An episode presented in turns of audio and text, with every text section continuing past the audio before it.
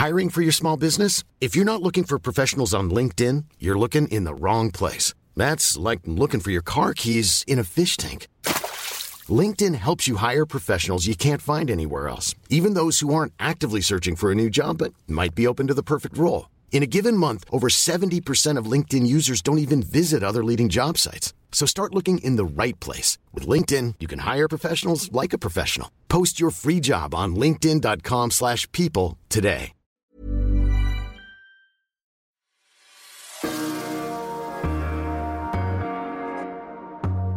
Hello, you're listening to Culture Call, a transatlantic conversation from the Financial Times. I'm Griselda Murray Brown in London.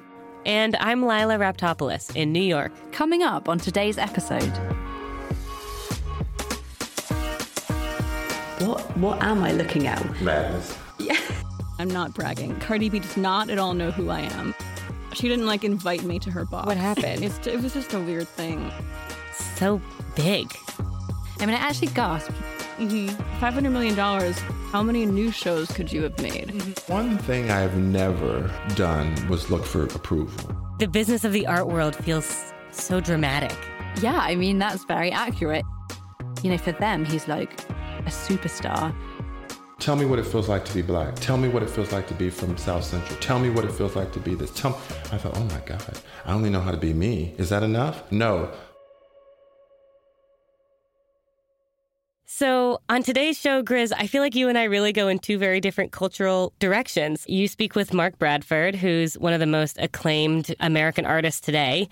And uh, later on, I bring Anna Nicolaou into the studio. Uh, Anna is our U.S. media correspondent, and she tells me what it's like to cover Hollywood and the business of the entertainment industry. But before we get into all that, Lila, um, from the look of your Instagram, um, you have been doing a lot of Armenian dancing. can you can you tell me about this? Have I?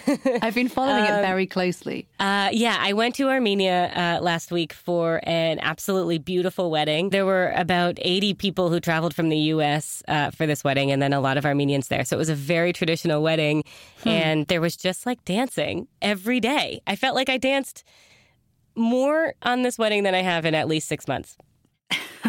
It was amazing. Uh, were you loving it? I was loving it. I was living my best life. Uh, it was like coordinated dancing. Everybody knew how to Armenian dance. I had to like learn how to contort my body in a certain way that I'm not used to, and wow. now I know. It's. I'm also Greek, and um, and it's not that different. So I figured it out. So yeah, we should say you're half Armenian and half Greek. I'm half Armenian and half Greek. Um, this may come up again. um, I actually went to Armenia for the first time last year, and I wrote about it for the FT. Yeah, it's a great um, piece. We should put it on our Twitter account. Actually, it's really it's a really beautiful piece. It was a very moving experience, and so since I wrote that piece, I have been connected to a lot more Armenians. Um, and so the second time was like it was really interesting. I went from being an outsider to a little bit more of an insider, understanding things a little bit better, and um, it's a it's really an amazing place. Actually, I think you should go, Grizz. I would love to go. You know, at the same time that I was seeing all of your Instagram stories, another friend of mine was also in Armenia, just on holiday, who's not Armenian. And so I was getting like all of this Armenian content on Instagram, um, which is really piquing my interest. Um, it's on the list. I'm going to go. Yeah, it's cheap from anywhere in Europe. So make it happen. Let me know. Do some dancing. The other thing uh, is I have one cultural recommendation uh, for those in New York. Before I left, I saw Slave Play, uh, which had a really buzzy Broadway debut. I don't know if you heard about it. Yeah, I heard about Slave Play because it was off Broadway, I think, last year, um, and was very controversial, and now is uh, I guess, turned into this big cultural phenomenon, hasn't it? Yeah, it was extremely provocative. And uh, I'll tell you the plot quickly. It's it's about three interracial couples, um, and they're at a therapy retreat, uh, and it leads to three couples doing slave and slave master like sexual role play, hmm. Which is meant to get to the root of uh, sort of the inherited trauma of slavery. Honestly. Wow. Um, and yes, I did bring my mother for her 70th birthday. And so we watched a lot of bondage scenes while sitting next to each other, which was um, not weird at all. Uh. um, but uh, um, the bigger question for every couple there was like, does the black partner have the space to be seen and heard, or are they endlessly sort of railroaded by the needs of the more entitled white partner? Um, and that was sort of the the bigger question that was being played out through the course of the play. Um, it was extremely moving. I'm still thinking about it. It makes you question a lot of assumptions. Um, I would really recommend it. Bring your mom. Let me know. well, it sounds incredible. It was great. Mm. So, Grizz, what have you been up to? Uh, I know Frieze Week was last week, and that was probably pretty overwhelming. I'm assuming that that took over the past few weeks for you. Yeah, it did take over the past few weeks. It's called Frieze Week because there are two art fairs, Frieze London and Frieze Masters. And it's it's basically the week where um, all the major exhibitions uh, of the year open in London. The art collectors come to town, the artists, people go and buy artworks and spend sort of millions of pounds on on these works. It's it's kind of an amazing sight actually. Tate Modern, the gallery, the people on their acquisitions committee actually go shopping at Frieze. So that's where they kind of buy the new works that are going to be in their collection. So what's your role in it? Are you attending the events and and shopping for art or are you doing something else? Uh, Lila, sorry to disappoint you. I am the person who's sitting in the office receiving everybody's copy and kind of processing it. Um, it's very unglamorous. It's funny the way people talk about Frieze. I've always thought of it like a satire, like a lot of wine in little cups and people dressed in architectural clothing and it being very sceney. Like the business of the art world feels so dramatic. Yeah, I mean that's very accurate. It's these larger than life characters. It's a lot of Botox. It's ripe for satire. Um, however, it, Frieze Week is also an exciting time um, if you're interested in art because not only does the art world come to London, but the artists come here as well. Um, and last week, I was really excited to meet the artist Mark Bradford, who I interviewed for this episode. His show was one of the kind of big opening shows of Frieze Week. It was at this gallery called Hauser and Wirth, uh, which is one of the big sort of commercial galleries, and it's a show called Cerberus. Mark Bradford's work is so stunning. It's so big. it is very big. These are canvases which are kind of 10, 15 meters wide. I mean, he just works in a big scale. When he makes sculptures, they're big. When he makes videos, they're big projections and they feel kind of ambitious and large. Um, he, he's, I mean, he's basically an abstract painter, or he's called a painter, but these aren't paintings as we would kind of think of them. He's not sitting there with kind of oils on canvas. They're basically very sculptural. They're kind of thick, coming off the wall, layers and layers and layers of paper and materials from the street and ropes. And then he kind of sands them all down. They're extremely kind of, I mean, don't you think they're extremely beautiful and yeah. detailed? We actually posted a gallery of his art on our Twitter at FT Culture Call if you want to take a look. So I found that people in the art world were really excited to hear that Mark Bradford would be on the podcast when I told them, uh, but people outside of it didn't know him. And I'm curious about that. Yeah, I mean, I wonder if that says more about the art world than it does about Mark Bradford. Hmm. Um, I mean, the art world is very insular. You can be super famous within it, and you can also not be a household name and be not that recognizable outside of it. When we think of the artists who actually are household names, they're generally not the ones who are really doing cutting edge, interesting stuff right now. They're people like Jeff Koons or Damien Hirst, people who've been famous for, you know, 20 years. Those are the ones that people have heard of. Um, but I do think Mark Bradford I mean, Mark Bradford is so much more interesting than them, and he actually he hasn't had a big museum show in this country yet, which I think is part of the reason why he's not that well known. But this is an amazing chance to go and see his work. So I know Mark Bradford also represented the U.S. at the Venice Biennale in 2017. Mm. Is yeah, that right? Yeah, yeah. Yeah, and I imagine that that holds a lot of weight. Yeah, I mean, it really does. It's like, you know, the Venice Biennale is like the kind of Olympics for contemporary art. Each country has a national pavilion and they choose one artist to represent that country. So, wow. yeah, I mean, it's a huge honor. Um, and it's also, it's also a huge, it's a huge responsibility. And I think for Mark Bradford, who's a black gay artist representing America in the Trump era, you know, is no straightforward task. And I think that's something that he really grappled with. But you know, in this era, someone with Mark's perspective is probably one of the most important ones for us to be hearing. So honestly, I'm really glad he represented us, uh, and I can't wait to hear this interview. So let's get into it.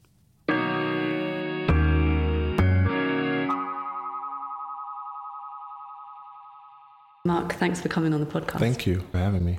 I first saw your paintings when I went to LA a few years ago, and the first thing that struck me, which I imagine is, is maybe similar for lots of people, is the scale. Why are you drawn to making such big works? What's that decision? When you're making a larger work, I think there's much more of a relationship to the body. You really feel the scale of a larger work where the person can almost fall into it. And I like it. I think it's interesting to not be able to see the edges. If you're standing really close to it, you really can't see the edges. And that is kind of like being in a city a little bit. I like that idea of falling into something. And, and when you say it's like being in a city, I mean, that is what it's like to look at your works. What, what it feels that you're looking at sometimes, and this is the case with the really big work that's in this show in London, um, is that it's like you're looking at an aerial view of a city. Mm in an abstracted way. No, absolutely. It is like an aerial view. It's both. Um, I'm I'm always interested in macro and micro. Macro, I think there's a kind of objective distance that can happen, and the micro is it's very intimate and intense and in your face. That mid range is, I think, the least interesting. Mm. So first, I, w- I noticed the scale. Second, my second question was what what am I looking at? What what is the material here? what are these layers? What are, what's this intricacy? Um, Madness. Yeah, it's a, it's a well, it's a kind of detail. It's a kind of it's a mad detail. So much of the material on the surfaces really come from either store bought paper, but there's actually a lot more. You'll probably recognize a lot from the hardware store. There's rope from the hardware store, there's twine, caulking, anything that has a use value, I tend to gravitate to. Sometimes I just wander around Home Depot for anything new.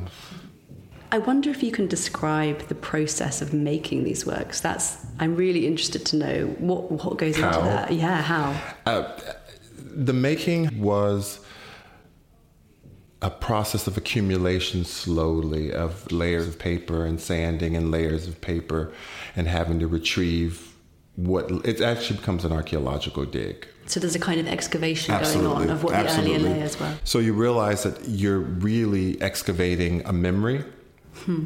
of something that you've built. And so I might use a sander to excavate. I might use water pressure hose to excavate. I might use a chisel. It just depends and it really just becomes um, a back and forth until it locks, until kind of a memory of that process locks on the surface. And when you say it locks, do you always know when that moment is? Do you mean that's when the work is done or when it's working? It's when it's done. Uh, well, when it's working. Mm-hmm. Now, I always say it's like a relationship. You always know when it's over, but it takes a bit of time to get out of it. It's the same thing.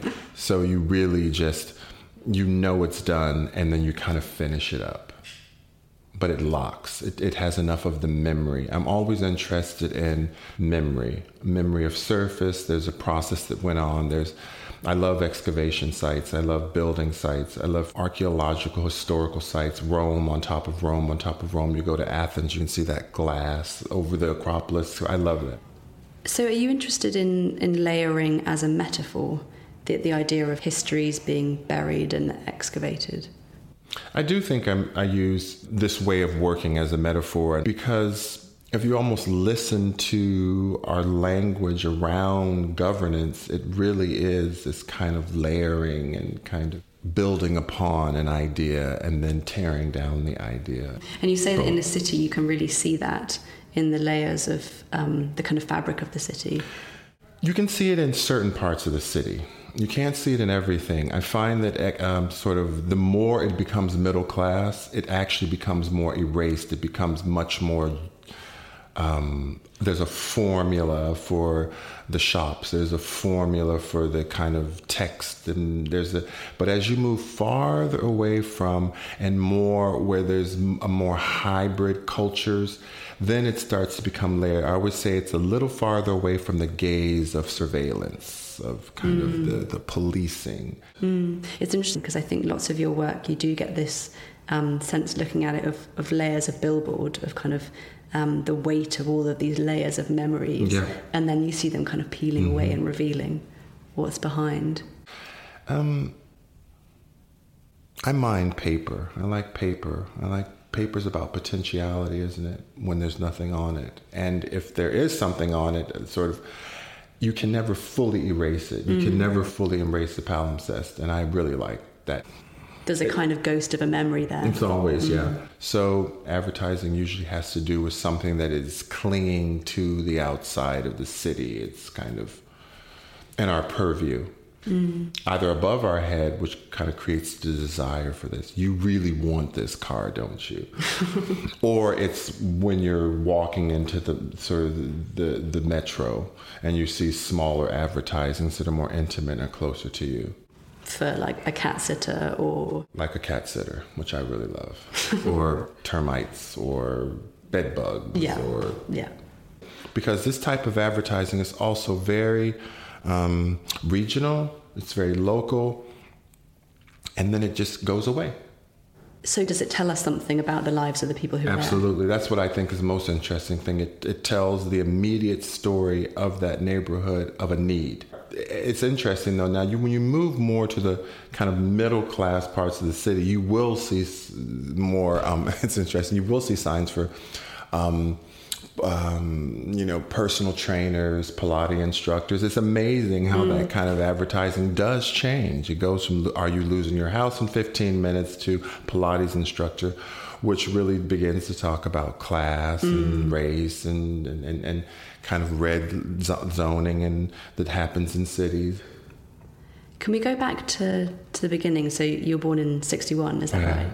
In LA. Um, so the first kind of 20 years of your life, you were in the city, is that right? Can you describe your upbringing in, in LA?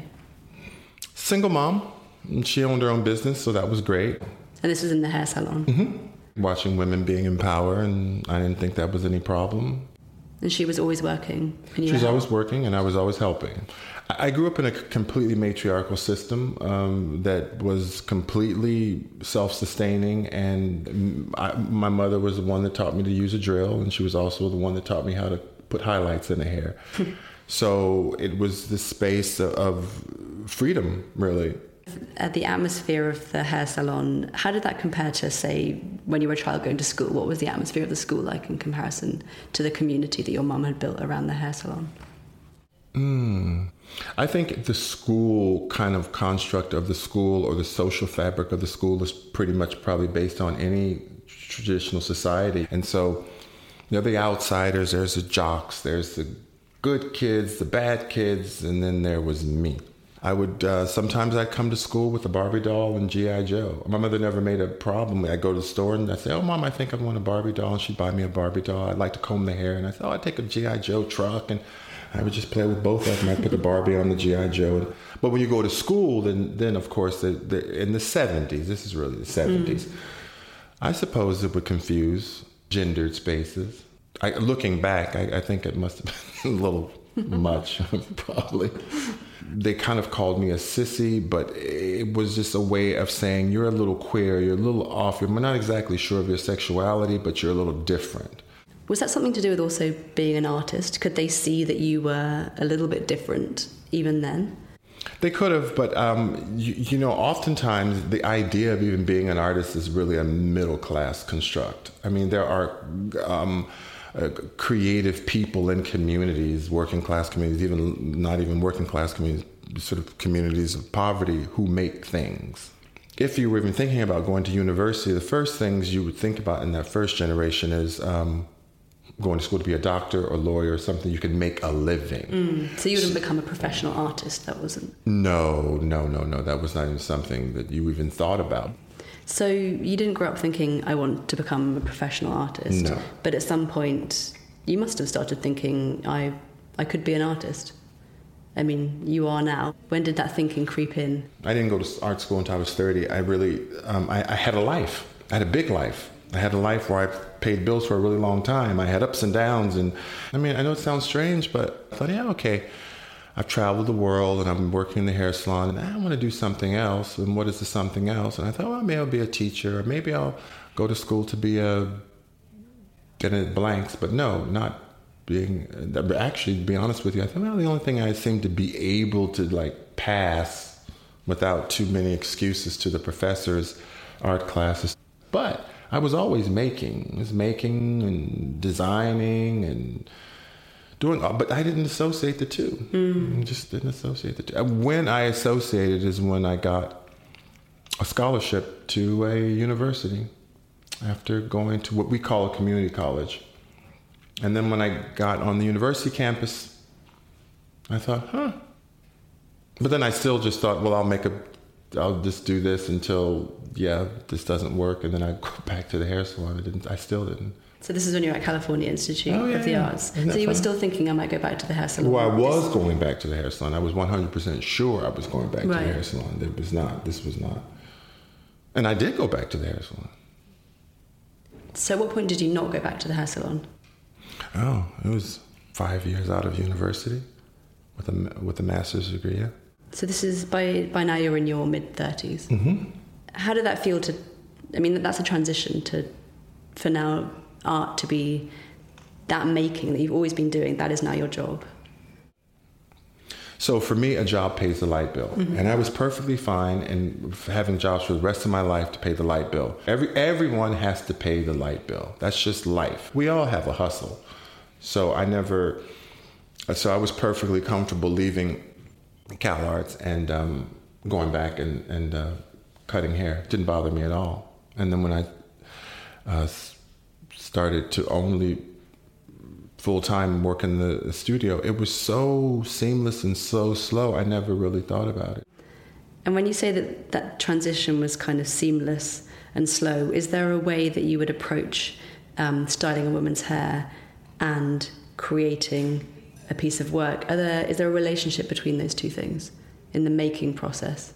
No, um, actually, I had to learn because when you're in service industry, you the best thing you can do is listen. You listen. The woman sits in your chair. You need to listen. she will tell you what she likes. It's not about you.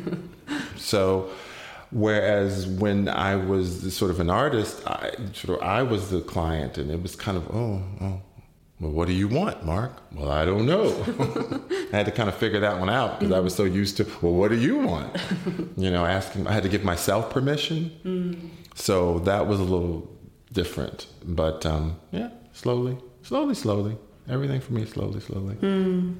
I think what I was interested in is whether there's a kind of relationship between that um, slow, careful process of styling hair and the layers upon layers upon layers of kind of making a work and there's a kind of there's an amount of time that's invested no, that's in each true. of those things. No, that is true. Um, sort of when you're sort of when you're making an artwork it's really just one layer upon layer upon layer and at the end you kind of comb it all together and you kind of hope that this is going to all work and sometimes it doesn't right i always say that I, I, stood for 20 years behind a chair cutting hair and i'm standing for 20 years actually in a, standing in front of a painting so it's really i've always stood on my feet mm. you have to have a lot of faith that it's all going to work out in the end in both that you've learned your craft and that you know it and you understand it and you understand the material and then you begin to work and then don't rush don't panic don't don't just cut the hair and then blow dry it. Don't cut and then blow dry because you're nervous. I do use kind of the don't panic and the kind of trust in your vision trust in the sense that you know what you're doing yeah, it, seems like that's what you're saying. It to is. Extent, it is, and and, and the longer and yeah, and the longer you've been doing it, you you. That's why I really believe in working a craft. Whatever your craft is, you really have to do.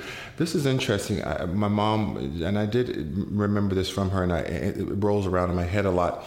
I'll see something, and I used to watch her in the hair, styling hair, and I would clearly see the whole thing fall apart. Oh, she'd be so relaxed about it, and I go, she'd go in the back to get a glass of water, and I go, wow what are you going to do? She says, Mark, you don't really know your craft until something falls apart, until you can fix it. And I was like, oh, well, I really don't know my craft. so I really remember that sometimes when I'm working on a uh, working on a, a, piece of work and it falls apart. And I think, well, I've been doing this long enough to kind of be able to mm. put it back together, have that confidence. I don't know if it's confidence or faith or tenacity to keep working and kind of put mm. it back together. So, in in the nineties, when you were studying art at Cal Arts, this was a time where people were saying painting is dead. It's all about conceptual art. Uh, we don't paint anymore. So I got the painting is dead speech in every class that I took. I thought, you know, if I naturally and organically move back into painting and find a material that makes sense, I will do it, but I'm not there yet. So just a lot of, for me, undergrad was like a lot of just experimentation, which I felt I needed to do. Mm, to have the space to I had never slowed down enough. those ideas. Really, I had never slowed down enough since I was 11, really. I was always going, going, going, going, going. So this is really the first time I gave myself a pause to really explore, find out where I was in my head space. and and what did you find out when you had that pause? Hmm, interesting. Um, I was more. There, I was surprised. There was a lot of things. There was a lot of things I actually didn't agree with. I was actually more angry than I thought. Oops. Who knew, right? yeah. So you were more angry than you realized. Yeah, just injustices and kind of things that I wasn't okay with and things that I'd always tried to avoid and cross the street with. And I started thinking, well, you know, that's actually not okay that my body doesn't belong to me. I mean, I think women could relate to that a lot more. Um, gender roles, uh, sort of um, racial biases. I kept, uh, yeah, I was, I thought, oh, I really do ha- actually have things to say about this stuff. And so you were suddenly feeling all of this and thinking about all of this. What do you then do with that? That's right. What do you do with that? And and I didn't want to be a didactic or anything. And that's when I kind of started moving more to abstraction, to kind of dismantle things a little bit. By the time I got into grad school, I, even undergrad, I was really thrown by sometimes the over simplicity. Tell me what it feels like to be black. Tell me what it feels like to be from South Central. Tell me what it feels like to be this. Tell me. I thought, oh my God, I only know how to be me. Is that enough? No. Well, it's going to have to be hmm. until I decide what it feels like to be. I'm what? Well, there's a kind of burden of representation there. They're saying you. They try. Yeah, they try to leave that UPS package at my door, and I just don't open the door. forget that. Mm, No. Those packages stack up sides, stack up at the door. You just leave them where they are. I just leave them where they are. It's too big. The packages are too big. I, I know what it feels like to be me, Hmm. and I know what it feels like to have a, re, a relationship to as a subject to these large monoliths. I, I know that, but and I'm gonna. It's gonna take me a really long time to figure that out. Probably my whole life. when people think about abstract art, they don't often think about art that's informed by um, politics and life lived on the ground. Hmm. Yes. I, well, They think of something lofty and intellectual and internalized and removed. yeah. Yes, I, I'd probably say that the only thing I did was instead of turning my gaze inside at some internal, I just turned it out. I just turned it out and said, well, how would you abstract race or how would you abstract class or how would you abstract these things and move them around? And that, yeah. Because that for me was an honest place to start. Yeah. And um, all of the theories and all the deconstructive theories around it and all of the kind of um, feminist theories around it. And I thought, well, I, that'd be an interesting space to kind of um, animate a little bit. I mean, a lot of those feminists were saying abstract expressionism is a white male macho arena, and you know, it's Jackson Pollock, it's de Kooning. We don't we don't do that anymore. But I'm not that. I'm not. I'm not a white male. I'm not a macho cowboy. I'm not any of that. And I thought, oh, that might that be an interesting uh, space to go and unpack. Uh, one thing I've never done was look for approval. I, I lost that long ago, probably about six or seven, when it was very clear that in my kind of social group they didn't approve. I got over that a long time ago. I thought, oh, this will be interesting. This will be a space. Let's see if let's see if if we can have a conversation around this. Let's see if people are comfortable with a, a, a sort of a black body and, and inhabiting an abstract space, not giving you. Let's see if this will work. Sometimes I believe that people do want things more spelled out. What people want, like the racial message spelled out. People want you to make work about being a black man. Mm-hmm. And I do. I make work about my experiences, and I am black. what that what that looks like, I don't think there is any real look to anything. I don't know what it looks like to be anything, gendered, racial. There is no look. Four black artists in a room should have four different points of view. So you represented the US at the Venice Biennale in uh, 2017. Mm-hmm. That task of representing a country, your country, how did you feel about that? Well, um, I was naive for sure. I still thought that ah, was just a show, and it's kind of under the Obama administration that I did all the paperwork, and it was under the next uh, administration that I became uh, the representing. So there was a lot of politi- politics, politics around it. I didn't know it was the Hunger Games. I really just didn't know. I didn't know. And me being kind of, I'm always kind of vulnerable anyway, and kind of I wear my life on my shoulder and I kind of speak out of what I feel. It was a tendency to say, Are you speaking for the government? Are you speaking against the government? Are you speaking as this? Are you spe-? And really, even before I made the work, I thought, Oh, this is a bit much. I want to talk a bit about the new works that I've just seen in the gallery space next door. I was struck by the the literal darkness of them. Can you can you tell me about that? Um, yeah, well, it. Uh, I would say that the work probably is darker and maybe psychologically reflective of a lot of maybe the dark times we're living in. Maybe I don't really feel quote unquote dark inside of my soul or anything, but I mean, in your career, you have physically taken the material of the world outside and and put it into your work. So the you know the news stories, things about the border, um, particularly living in the US. Does that stuff make its way onto the well, canvas? You know, it's interesting. In this one, in this show, I, I use less of material that quote unquote came from the outside world but psychologically, it seems like the world kind of bled into a lot of the things in the work. I don't know if it's psychologically. It might be. It might be psychologically dark too. Um, you name it. You name it Cerberus, I guess. Um, so Cerberus is the the many-headed dog. Is that right? The multiplicit, many-headed dog in Greek mythology, the guard of the gates of hell. In mine, it's sort of uh, really just a gatekeeper, a power broker, mm. a border walker.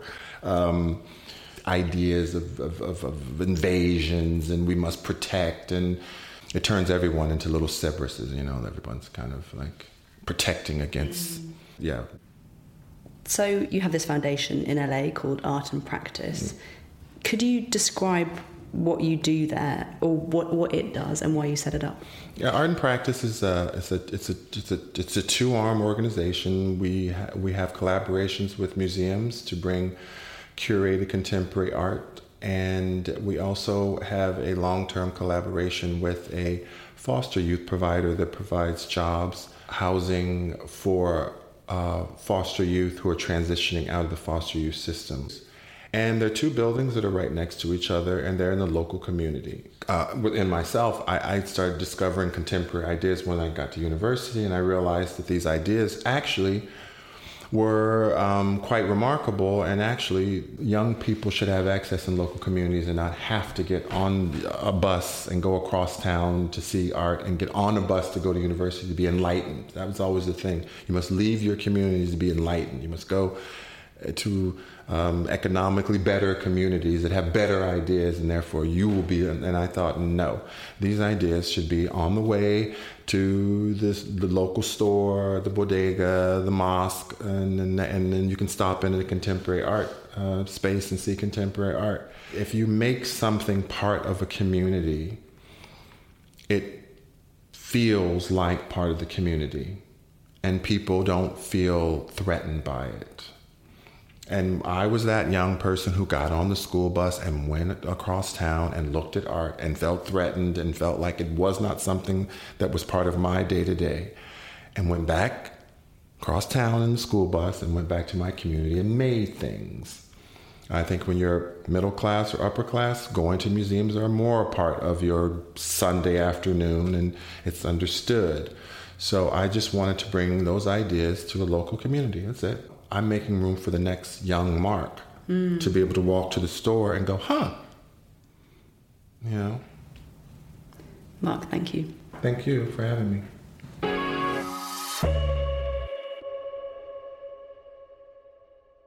So, Grizz, I really loved that interview. Um, and I left that last moment feeling like there are a lot of activist artists these days, uh, but he seems like the real deal. Mm. Like, fine art can be quite convoluted, and it's so easy to feel like an outsider in that world. Um, and he's really opening it up. Yeah, I mean, he really he is the real deal. He um, he's I mean, he's completely embedded in in that community, um, and not in a way that's ticking boxes or doing it for anyone else. It's it's part of the work that he's making. It's part of his his being an artist. So, what was it like meeting Mark? Um, so the first thing is that he's incredibly tall. So you do feel tiny standing next to him. He's, I think he's almost seven foot. Wow. Uh, we we have a picture actually of us standing together in front of one of his incredibly beautiful works, um, which we will post on our Twitter account. Um, and he's incredibly kind of gentle and funny and kind of charming. We were walking through the office, so kind of behind the gallery, there's this backstage area where we did the interview and where all the people who work for Hauser and Wirth kind of sit and where all the computers are.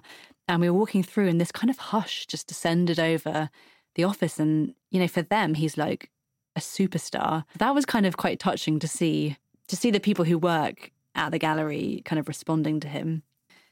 So I know that um, that you are a fan of his work, and uh, you know we've both been kind of looking at it. Um, but having heard the interview, did you feel like your thoughts about it have changed? It's funny, like immediately when you start to understand the point of view of the person who creates something, um, the work holds that much more meaning, right? So Mm, yeah. I felt very interested to hear the way he sees his work. Um, I liked what he said about layering and excavating. Um, that like you're building upon an idea and then tearing it apart again, and, and how that's a metaphor for so many things in our lives. Um, and that and that when you're and that as an artist, as he starts pulling back and pulling back, it hits a point where it locks. I imagine him like tearing at his canvas and then being like, "Okay, it's locked." it's always hard to talk about art and if you're not a, an art person.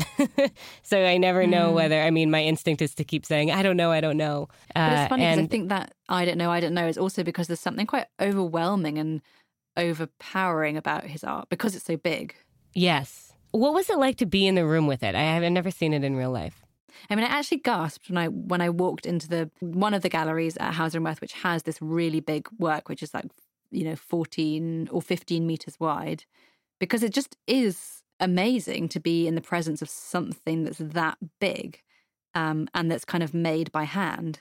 Like Mm. it's quite hard to think of another thing that we that we encounter in life that's like that, and it's it's like it is breathtaking. Um, and I kind of wanted to laugh almost. What do you think? Why do you think you wanted to laugh? I guess because it was like I was like just full of joy. I was like, this is this beautiful object right in front of me, and I'm the only person in the room. Like,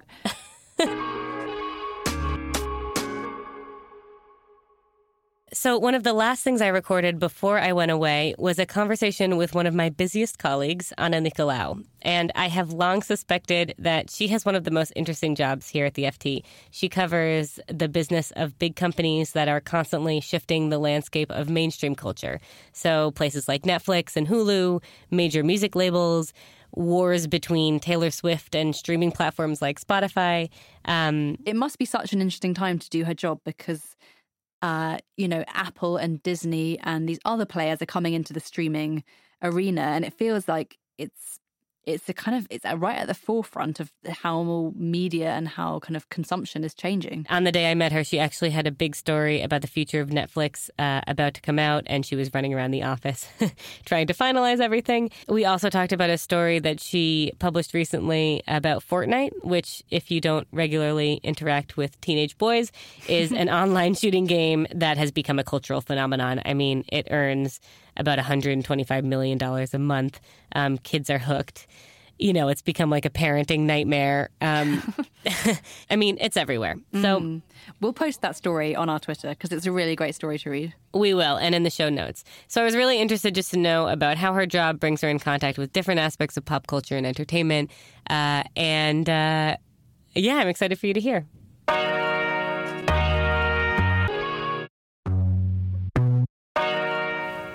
Anna Nicolaou, thank you for joining us on Culture Call. Hi, Lola. Thanks for having me. So I think that you have one of the coolest jobs at the FT.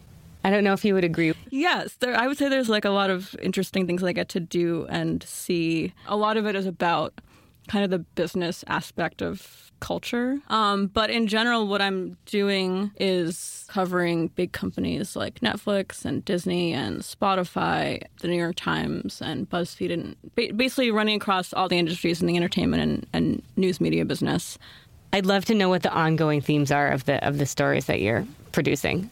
The big theme right now, and probably for the next year or so, is the what people call streaming wars, which is a term that I hate. I don't think I even use it. I think people place it into my stories. But what that means is that for the past several years, Netflix has kind of come in and t- not taken over, but really shaken up the way TV and movies are both made, how we watch them, and all kinds of things like that. And kind of after years of watching Netflix get bigger and make more money and become stronger, the traditional media companies are finally fighting back. I mean, how that actually plays out is that we're seeing all these companies launching their own streaming services to f- rival Netflix. Um, So that's Hulu. so that's HBO this is Go. Disney, which owns Hulu now, in a very complicated thing that we shouldn't even go into, um, to be honest.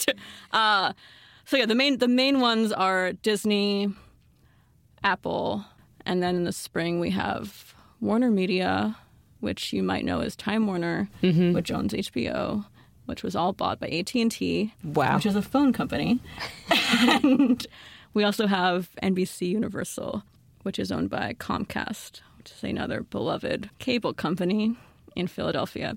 Um, so basically, yeah, I mean, there's it's it's kind of been this years in the making thing that it's all finally coming to a head. So it's actually a very busy time in this Yeah. Business, which is cool for me because there's just stories all the time. Right. But you'll see. So, for example, this week I was writing about the, a, a weird offshoot of what's going on in media is that everyone is scrambling to try to build up a service that people will actually want to pay for, right? Yeah. So they're looking to, I mean, what are the most popular TV shows that people watch? And apparently, what we're finding out is that they're actually mostly old sitcoms. Like Friends. Like Friends, like The Office, like The Big Bang Theory, which I've never seen, so I can't comment on. Same. Uh, but so and, and yeah, so a weird thing that's happening basically is that they're all fighting for the streaming rights to these shows. And so we're seeing these bidding wars over shows that haven't even aired in decades. Right. But Netflix just recently won Seinfeld, and they're paying more than five hundred million dollars for the rights to it for five years, that's a lot. which is a lot of money. yeah.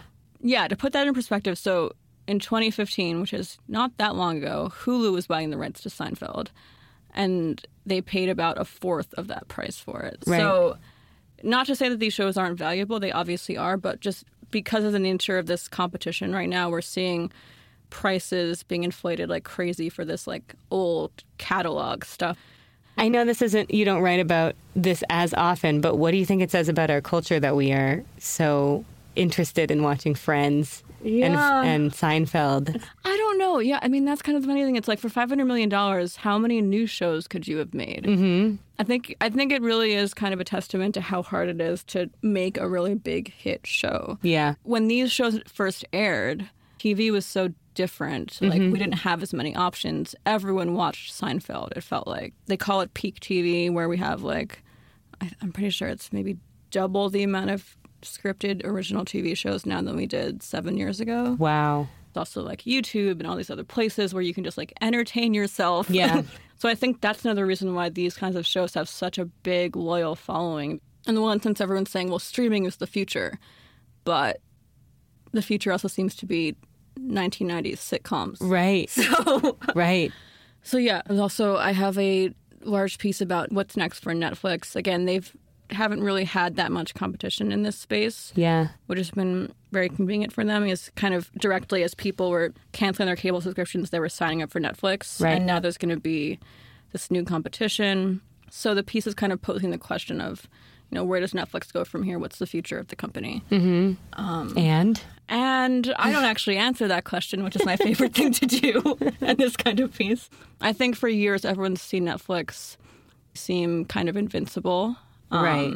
And able to kind of just come in and pay these enormous prices for movies. Um, a lot of people kind of use these terms like fairy dust in terms of like their, their economics because they seem to sort of be able to spend all this money, but the stock market loves them. Right. Their stock price was going up this whole time. So I think there's just kind of a moment of kind of reckoning with is Netflix going to be kind of cut down to size a bit right now? Yeah. It might not. Right. Maybe they'll just keep going. Who knows? Okay, so um, part of your job is going to big events. Uh, one of my favorite days on Instagram was the day after the Grammys, where I looked on my Instagram stories and uh, I follow Cardi B's sister uh, and I follow you. And one after the other, I saw Cardi B's sister. Hennessy was posting from a specific area of the Grammys, and then you in the next frame were posting from just about the same area of the Grammys. And I thought, is Anna in Cardi B's family's box? And I asked you, and you said, Yes, I was. yes, you were. I don't want to sound. uh, I feel like I'm bragging. I'm not bragging. Cardi B does not at all know who I am. Mm-hmm. she doesn't know or care. right. She didn't like invite me to her box. It's it was just a weird thing. What happened?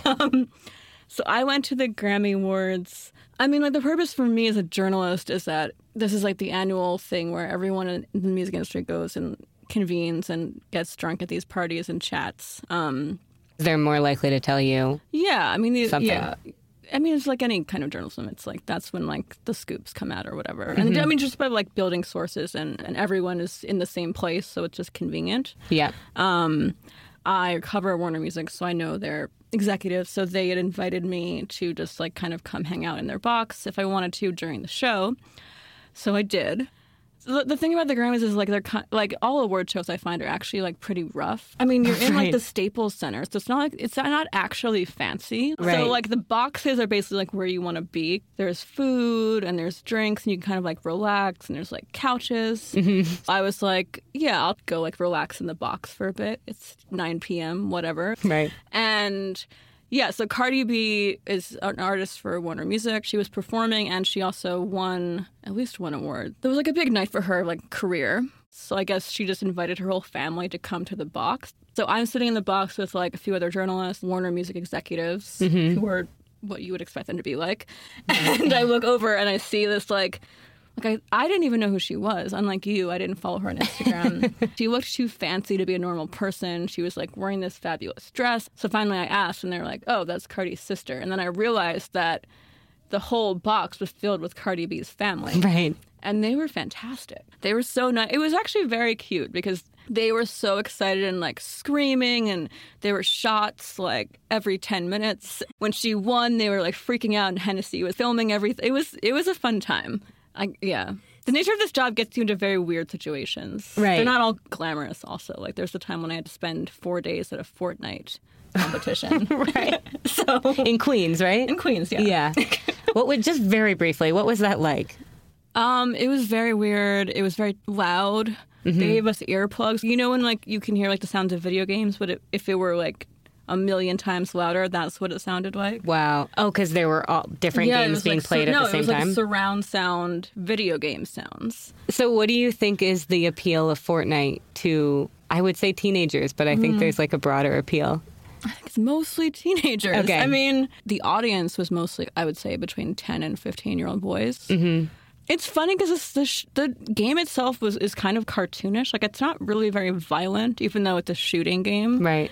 like yeah it's all kind of silly in a way like kind of lame like sort of innocent and childish in a mm. way i think i think one thing that's interesting about this job is i've always been interested in kind of like where pop culture comes from and sometimes it comes quote unquote organically where it's people especially more and more with the internet at large people can kind of find things that they actually like mm. and form these kind of niche communities around it. Fortnite is a kind of extreme version of that, it seems. And then it gets bigger and bigger, and then you have big companies coming in and trying to make money off of it. But on the other side of it, there's like when pop culture is kind of enforced upon us by the big companies and just inevitably becomes part of what everyone's talking about. And I think my job kind of is instructive of how those forces interact a lot. Mm-hmm. And Fortnite, yeah, Fortnite was a very, very interesting example for me of that other part of pop culture where it does seem to kind of happen on its own in a way. These boys just like this game, Right. And started playing it all the time, and it's their version of TV. They literally like wake up and they'll watch other people playing Fortnite Right. while they're like eating their cereal. What surprised me the most, I would say, is how similar it is to YouTube culture, Yeah. which I did not know. Because I thought it was like, oh, video games are a different thing. But everyone there was pretty much just trying to get famous. Um, and then it's like, if you get famous enough, you don't have to play Fortnite anymore. yeah, it's it's it was interesting. It was very interesting. I wish it had been one day instead of four days. No one else there seemed to feel that way. Everyone else was lapping it up, could not get enough. Uh, I have one more question for you, which is if you have any cultural hot takes, I would love to hear them. Basically, like, is there anything that you've been listening to or reading or watching that you really like, or, you know, I have so many. Oh, where do I even begin? That's a hard question. I really like Lana Del Rey. I really like her new album. I think it's a masterpiece. what is it called? Oh, it's too explicit to say on here.